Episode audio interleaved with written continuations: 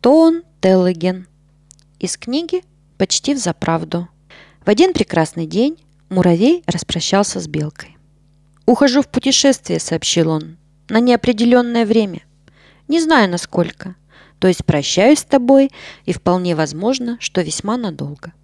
Они раз пять тряхнули друг другу руки и обнялись так, как положено обниматься, прощаясь весьма надолго. «Но я о тебе еще услышу?» – спросила Белка. Муравей уже отправился в путь, так что он крикнул с лесной тропинки. «Услышишь!» Вскоре муравей скрылся из виду, и Белка осталась одна. «Что ему там на пути встретиться?» – думала она. Но она знала, что нельзя сказать ничего определенного о путешествии, которое еще только началось.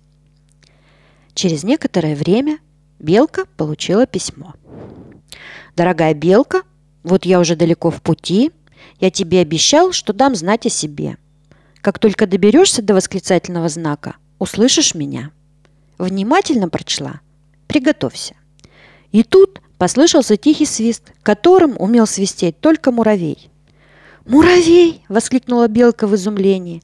Она вертела письмо так и этак, искала между буквами, в конверте и на земле, но не находила ни следа присутствия муравья. Она принялась перечитывать письмо и опять услыхала тот же самый негромкий свист, как только дошла до восклицательного знака. Стоило ей задержать на нем взгляд подольше, и она могла даже разобрать песенку, которую муравей частенько насвистывал. Она засунула письмо в конверт и положила его на столик возле кровати. «Далеко же он, должно быть, забрался», — думала Белка. «Но ведь думает же обо мне». Светило солнце, и Белка уселась на веточку возле двери.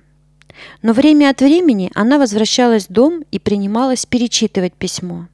И всякий раз, когда она доходила до восклицательного знака, ей слышался тихий посвист муравья, который давал знать о себе с дальней дороги.